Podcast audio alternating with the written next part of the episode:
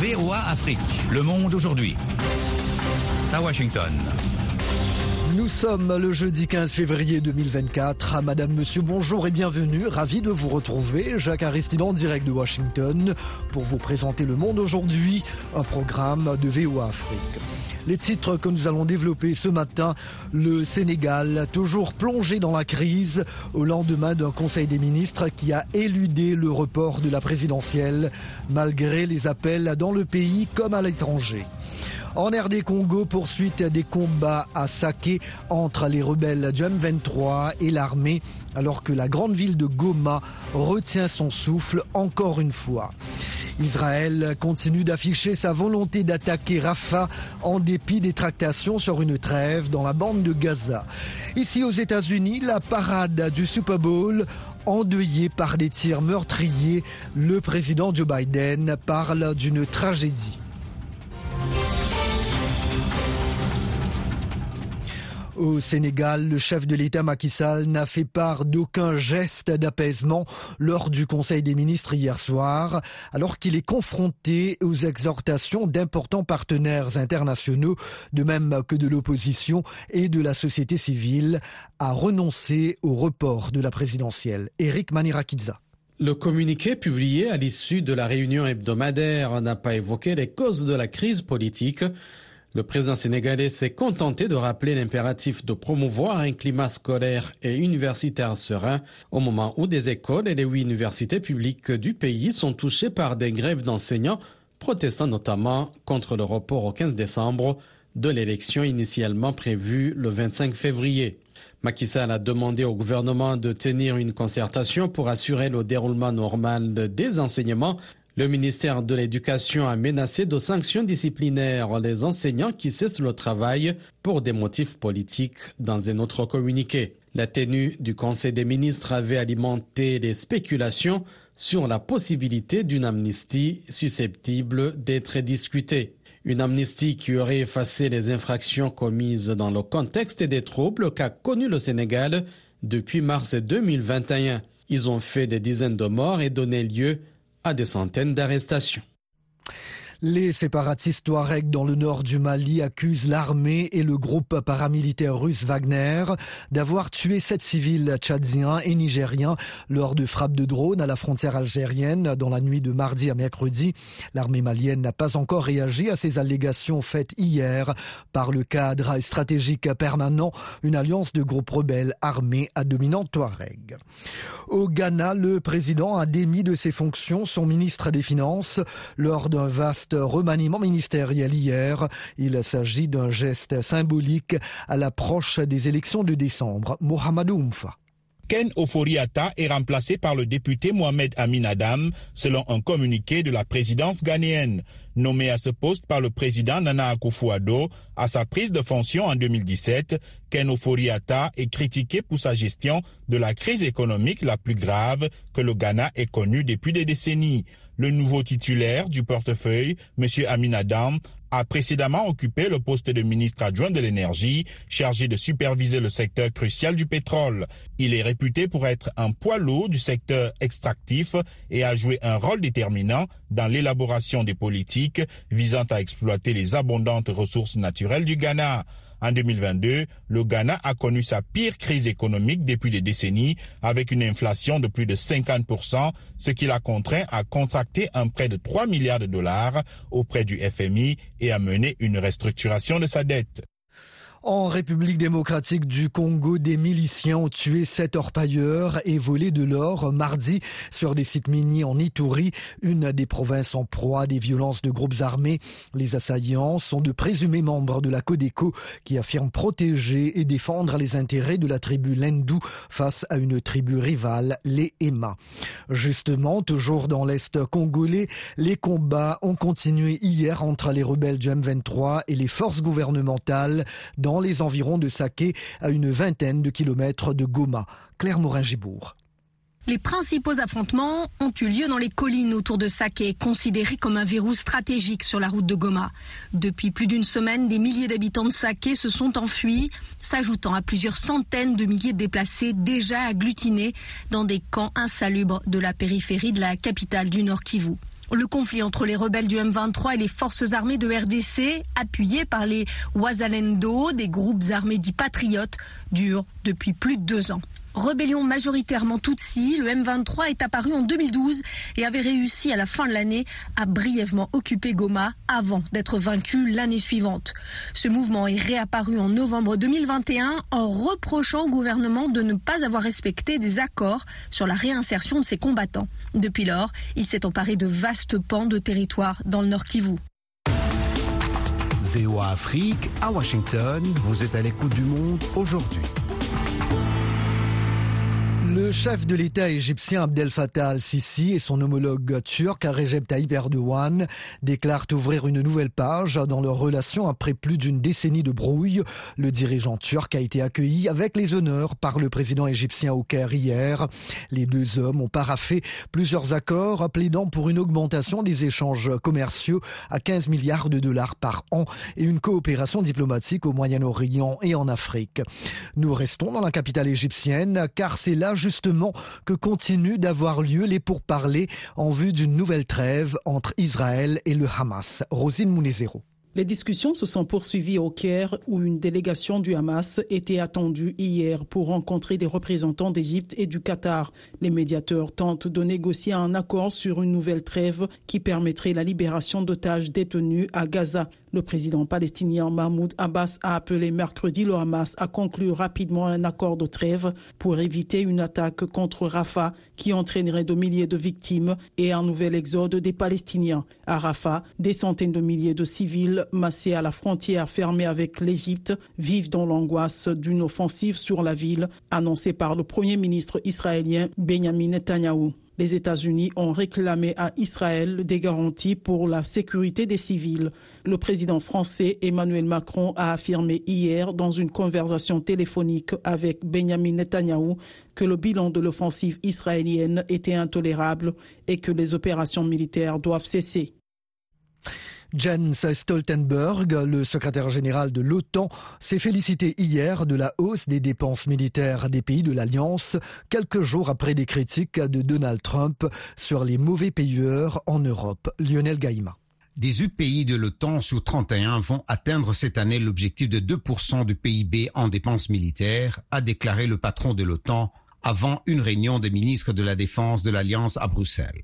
C'est un autre chiffre record, a-t-il souligné, ajoutant que seuls trois pays en 2014 avaient atteint cet objectif. Et ils étaient onze l'an dernier, selon une estimation publiée par l'OTAN. Cependant, a souligné M. Stoltenberg, certains alliés ont encore un long chemin à parcourir et que ce 2% était un minimum. L'OTAN n'a pas divulgué la liste des pays qui ont atteint l'objectif, mais l'Allemagne a indiqué qu'elle en ferait partie cette année et la France l'année prochaine. Réclamée de longue date par les États-Unis, cette augmentation a été rappelée la semaine dernière par l'ancien président américain Donald Trump. Il a affirmé, et je cite, Lorsque j'ai dit aux 20 pays qui ne payaient pas leur part qu'ils devaient payer, sans quoi ils ne bénéficieraient pas de la protection américaine, alors l'argent a coulé à flot. Ici aux États-Unis, des tirs lors de la parade célébrant la victoire des Chiefs au Super Bowl, la grand-messe annuelle de football américain, ont fait au moins un mort et 21 blessés hier à Kansas City. Le président américain a évoqué une tragédie. Joe Biden a de nouveau appelé le Congrès à légiférer pour endiguer la violence par arme à feu dans le pays. La police de la ville, située dans l'État du Missouri, indique que trois personnes en tout ont été arrêtées en lien avec cette fusillade. Dans un communiqué, les Kansas City Chiefs se sont dit attristés et ont condamné un acte de violence insensé, précisant que tous leurs joueurs, entraîneurs et membres du personnel, de même que leurs familles, étaient en sécurité. Quinton Lucas, le maire de Kansas City, qui était présent avec sa famille lors de la parade, a dit être en colère. L'ancien président américain Donald Trump est attendu au tribunal de New York aujourd'hui pour être fixé sur la date de son procès pénal dans l'affaire faire des paiements pour euh, faire taire une relation présumée avec une actrice porno, le premier qui va bousculer sa campagne pour revenir à la Maison Blanche. Si le juge Joan Marchand rejette un dernier recours à des avocats du républicain et fixe le début du procès au 25 mars, comme prévu, il ouvrira la voie au premier procès pénal de l'histoire contre un ancien président des États-Unis. Le président russe Vladimir Poutine a déclaré hier que son homologue américain Joe Biden était plus prévisible pour Moscou, euh, était prêt à travailler avec le vainqueur de la présidentielle de novembre aux États-Unis, quel qu'il soit. Et voilà donc pour le journal. À présent, un résumé des nouvelles économiques, la Minute Éco avec Michel Joseph. Les petits exploitants agricoles zimbabwéens, qui produisent la majeure partie du maïs du pays, ont doublé leur superficie plantée à 744 588 hectares pour la saison 2023-2024 contre 366 706 hectares auparavant. Pour le gouvernement, cela montre que les agriculteurs adoptent les interventions de protection recommandées contre le climat, en particulier pendant le phénomène climatique El Niño qui touche plusieurs pays, dont le Zimbabwe. Le régulateur nigérian du brut veut réduire le bonus de signature initiale accordé aux soumissionnaires, un paiement forfaitaire unique au gouvernement lors de l'octroi d'une licence d'exploration ou de production pétrolière. Le Nigeria a du mal à augmenter sa production pétrolière, en grande partie à cause du vol de pétrole brut et du sabotage des pipelines qui ont obligé des sociétés comme Shell et Exxon à vendre leurs actifs terrestres. Les importations du carburant vers l'Afrique de l'Ouest en provenance des Pays-Bas, qui abritent la plus grande raffinerie d'Europe, ont atteint en février près de 140 000 barils par jour, soit leur plus haut niveau depuis avril 2023. L'an dernier, ces opérations avaient diminué après le renforcement par la Hollande des réglementations sur la qualité des exportations de carburant. Et maintenant, nous retrouvons Nanit Talani pour un tour d'horizon de l'actualité sportive. Bonjour Nanit. Bonjour Jacques, bonjour à tous. On ne change pas une équipe qui gagne en Côte d'Ivoire. L'idylle entre Emers Faé et la sélection nationale de football devrait se prolonger. Précisons d'abord que parachuté sélectionneur par intérim de la Côte d'Ivoire le 24 janvier dernier, Emers Fayet, l'ancien milieu de terrain international de 40 ans, a pu conduire les éléphants à leur troisième titre continental. Celui qui remplaçait l'ancien coach Jean-Louis Gasset, dont il était un des adjoints, devrait être en principe prolongé à la tête des éléphants. Actuellement, Emers Fayet, l'ancien joueur de Nantes et de Nice, est toujours le sélectionneur par intérim. Et il y a une forte demande des supporters et de la presse pour que le staff qui a conduit les éléphants au titre soit maintenu et que la Fédération ivoirienne de football ne cherche pas un autre sélectionneur, à en croire Eugène Diomandé, le président du CW Sport de San Pedro, cité par nos confrères de Spot News Africa. Emers Fayet devrait donc conduire les éléphants qui se préparent pour les qualifications pour la Coupe du Monde de 2026 en juin face au Gabon et au Kenya avant de débuter celle de la Cannes 2025 au Maroc plus tard. On revient sur cette exclusion de l'équipe nationale de la Guinée équatoriale de deux joueurs dont Emilio Soué pour indiscipline grave.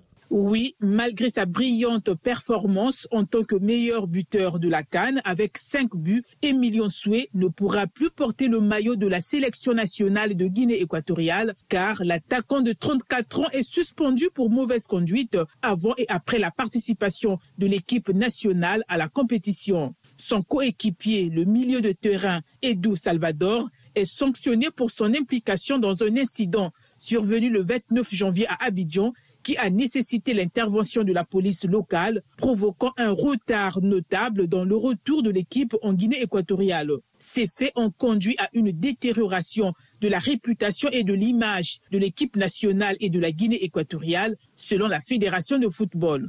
Mondiaux de natation, l'Irlandais Daniel Wiffen sacré sur 800 mètres hier à Doha. Effectivement, Jacques, Daniel Wiffen l'a emporté au terme d'un effort de 7 minutes 40 secondes 94 devant l'Australien Elijah Winnington avec 7 minutes 42 secondes 95 et l'Italien Gregorio Paltrinieri 7 minutes 42 secondes 98. Le nageur de 22 ans apporte à l'Irlande le premier titre mondial de son histoire en natation. Le champion du monde en titre, le Tunisien Ahmed Afnaoui, avait été éliminé dès les séries. Merci Nanit. Le monde aujourd'hui, VOA Afrique. Un grand merci de votre fidélité à VOA Afrique. Vous écoutez Le Monde aujourd'hui. Jacques Aristide toujours au micro. Il est l'heure maintenant de vous proposer la tranche magazine. Souvenez-vous, en début de semaine, nous vous parlions de cette possible monnaie commune que le chef de la junte au Niger voudrait créer avec ses voisins du Burkina Faso et du Mali, trois anciennes colonies françaises, aujourd'hui dirigées par des régimes militaires et regroupées au sein de l'Alliance des États du Sahel. Pour le général Abdurrahman Natiani, ce projet serait une étape de sortie de la colonisation, une allusion au franc CFA commun aux huit pays membres de l'UEMOA, l'Union économique et monétaire ouest-africaine. Pour un décryptage de cette actualité, Mohamedou Oumfa a joint Idriss Saling, rédacteur en chef de l'agence Ecofin.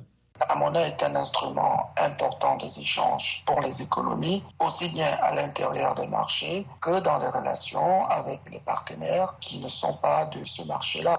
Donc maintenant qu'ils nous informent qu'ils vont peut-être créer une monnaie, c'est pas un problème. Il faut juste maintenant qu'on soit informé sur les opportunités que représenteront cette monnaie, mais aussi les risques, parce qu'au final, il ne suffit pas de créer sa monnaie, il faut encore avoir la capacité d'imposer que cette monnaie soit acceptée par les acteurs économiques.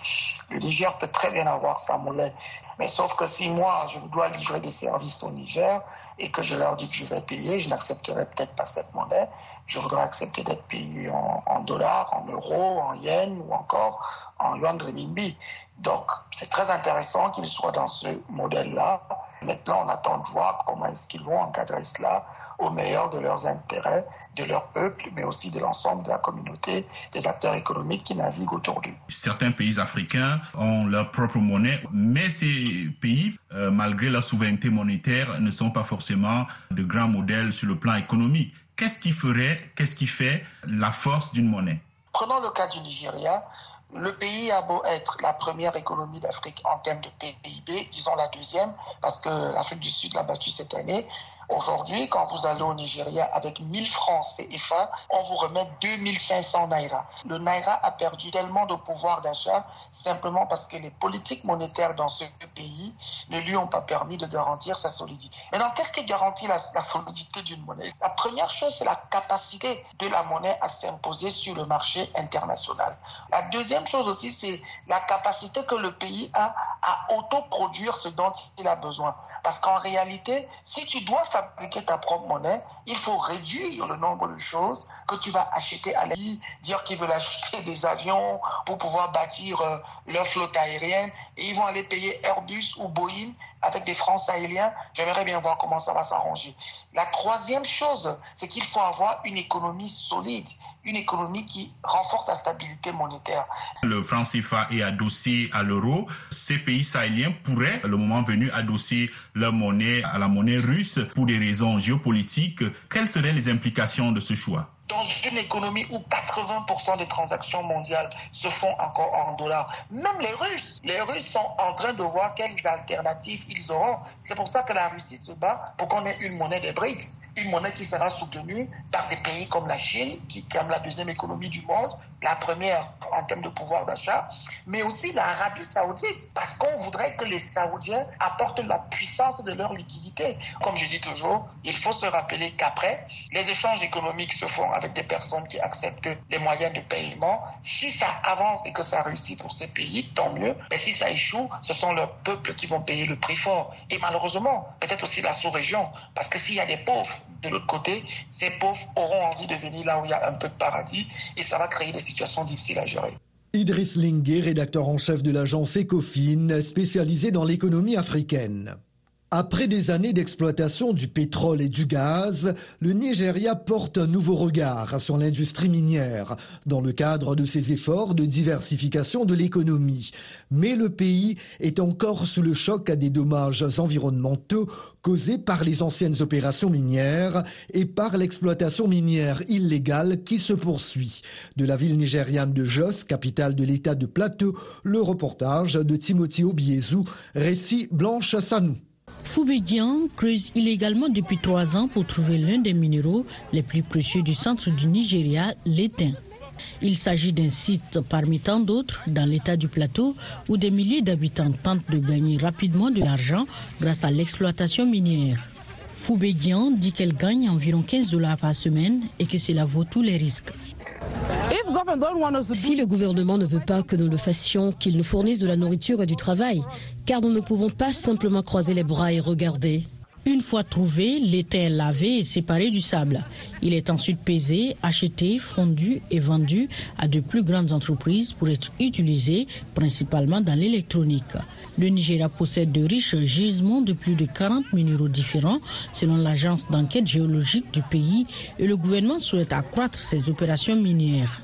Mais l'agriculteur Emmanuel Simon dit qu'il souffre toujours de l'impact de ces mines qui fonctionnaient autrefois dans la région. Depuis que nous sommes enfants, ils ont commencé à extraire de l'étain dans notre village et nos terres agricoles ont été détruites. Nous ne cultivons plus dans ces régions et même si nous le faisions, nous n'obtiendrons aucune récolte, quelle que soit la quantité d'engrais utilisée. Les puits créés ne sont pas souvent couverts et se transforment parfois en grands ravins qui rendent l'agriculture impossible. Les étangs miniers abandonnés présentent également un danger pour la population locale, notamment les enfants. Entre septembre et octobre de l'année dernière, plus de 30 personnes sont mortes dans les sites miniers de la région, selon l'Association des mineurs autochtones du plateau. Mais des autorités comme Peter Gomm, commissaire de l'État du plateau chargé de l'environnement, du changement climatique et du développement minier, affirment que le pays veut profiter de la demande de minéraires nigériens. Il y a eu une résurgence de l'exploitation minière à l'échelle mondiale et pas seulement ici sur le plateau. La demande mondiale a augmenté à raison de ces minéraux particuliers utilisés pour construire les nouveaux objets en usage dans le monde aujourd'hui, en particulier les ordinateurs, les téléphones, les véhicules, les batteries, etc. C'est pourquoi nous les voyons autant. C'est comme une lueur vers l'or. Il y a tellement de gens qui viennent ici. Um, Gom affirme que toute nouvelle licence minière sera accompagnée d'accords visant à minimiser les dommages environnementaux et à créer de la valeur en garantissant que les entreprises aient des installations de traitement au Nigeria. Peter Gom, commissaire à l'environnement, dit que les autorités tentent également de ramener sous l'autorité de la loi les petits mineurs opérant illégalement. Le gouvernement les considère. Nous ne voulons plus les considérer comme illégaux. Nous les considérons comme des mineurs artisanaux. Nous les regroupons dans des coopératives et leur donnons des outils pour exploiter en toute sécurité. En attendant, des gens comme Dion disent qu'ils continueront leur recherche illégale d'étain et d'argent pour loger et nourrir leur famille. Abidjan, Côte d'Ivoire, 99 FM, VOA Afrique, 24h sur 24. Au Gabon, le Parlement vient d'adopter un projet de loi portant révision de la charte de la transition. Un des articles retire au chef de l'État les fonctions de ministre de la Défense et de ministre de l'Intérieur. C'est par 21 contre une voix que les bureaux de l'Assemblée nationale et du Sénat ont voté cette réforme. Quelques réactions dans ce reportage d'Ismaël Obiangze, notre correspondant à Libreville. Dans la version initiale du texte, en plus d'être chef de la transition au Gabon, le général Brice Clotaire Oligingema disposait des portefeuilles de la défense nationale et de l'intérieur. Or, en contradiction avec les termes de la charte, il a nommé deux ministres à ces postes à l'issue du léger remaniement à la mi-janvier. C'est la deuxième modification du texte six mois après l'arrivée des militaires au pouvoir. La plateforme de la société civile s'en est d'ailleurs fortement indignée. Geoffroy Fumbula Libeka porte-parole du copil citoyen. On ne peut pas tous être solidaires des mauvaises pratiques qui engagent l'image du président. Non, il faut qu'il y ait des gens qui disent arrêtez de manipuler les, textes. Le président est entouré de juristes. Comment ont-ils pu faire une erreur aussi élémentaire se demande maître Ange Kevin Zigou. Il est l'auteur d'une saisine introduite à la Cour constitutionnelle, mais la démarche n'a pas prospéré. Et même si le débat semble clos au Parlement, l'opinion reste dubitative sur les réelles intentions du président de la transition. Nombi Nombi, étudiant à l'université Omar Bongo. Peut-être que le président, le président actuel de la transition souhaiterait peut-être se présenter aux prochaines élections euh, présidentielles, donc en 2025, selon que la date a été fixée. Donc, moi, je me dis que ce n'est pas très, très un bon signe, vu d'un certain œil. Mais après, dans outre mesure, on pourrait dire que peut-être que c'est une manière aussi de démontrer là qu'on est dans un pays démocratique. Imbroglio, rafistolage et cafouillage, autant de qualificatifs que certains expliquent par des dysfonctionnements dans la communication du CTRI. Josué Monzo est sociologue. Il devait avoir quand même une communication bien avant, effectivement, que ces fonctions-là soient attribuées à d'autres personnes. Malgré tout, d'autres observateurs ont un avis plus tranché sur la conduite de cette période d'exception dirigée par Oligui Nguema. Innocent Abessolo est promoteur de développement. Il a donné une vision de restaurer les institutions. C'est lui qui met le CETRI en marche. Et c'est lui qui peut aussi changer les normes parce qu'il est le président de la République gabonaise. Donc il est de bonne loi qu'il change quand c'est nécessaire. En rappel, ce projet de révision de la charte de la transition sera soumis à d'autres étapes du processus législatif avec l'objectif ultime de le promulguer en loi et de le mettre en œuvre. Un véritable test de crédibilité pour le processus de transition avant le grand dialogue national prévu en avril prochain. Libreville, Ismaël Obianzé pour VO Afrique. Nous vous en parlions hier. Le Sénat des États-Unis, contrôlé par les démocrates, a validé mardi une nouvelle enveloppe d'aide de 95 milliards de dollars pour l'Ukraine, Israël et Taïwan. Mais son adoption finale dépend de la Chambre des représentants à majorité républicaine, dont le chef a dit refuser en l'état d'examiner le projet de loi. D'autres détails avec Catherine Gibson, correspondante de la VOA au Congrès américain. Son compte rendu est relaté par Nathalie Barge. Les sénateurs ont adopté un important projet de loi sur l'aide étrangère, dont 60 milliards de dollars pour l'Ukraine, 14 milliards pour Israël et le solde des 95 milliards pour Taïwan, confronté à la Chine.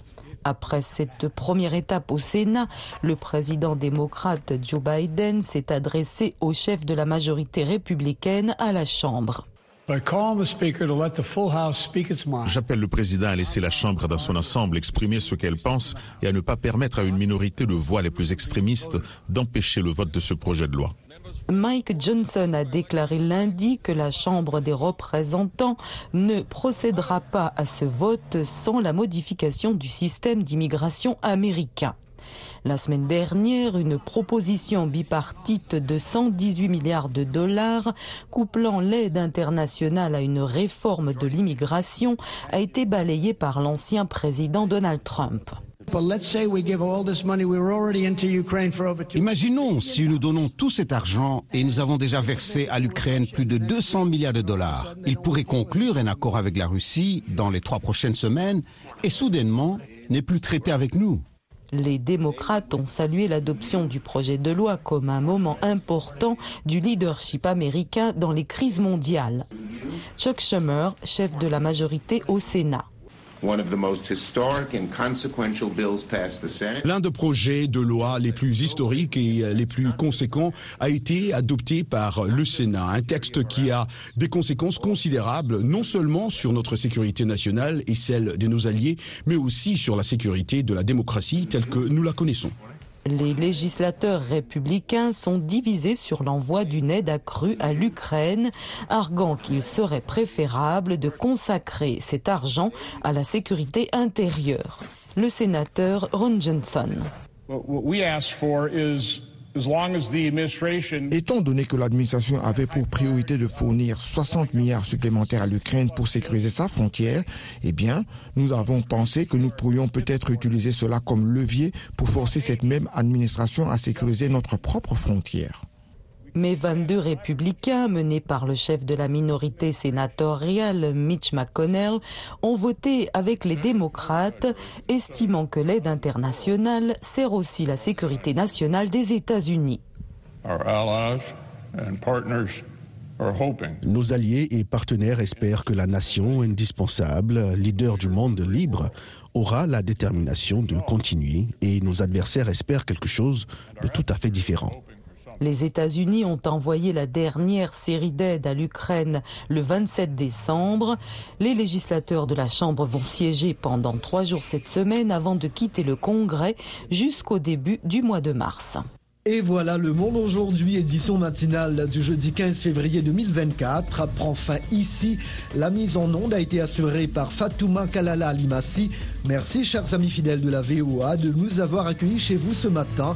Jacques Aristide depuis la capitale américaine.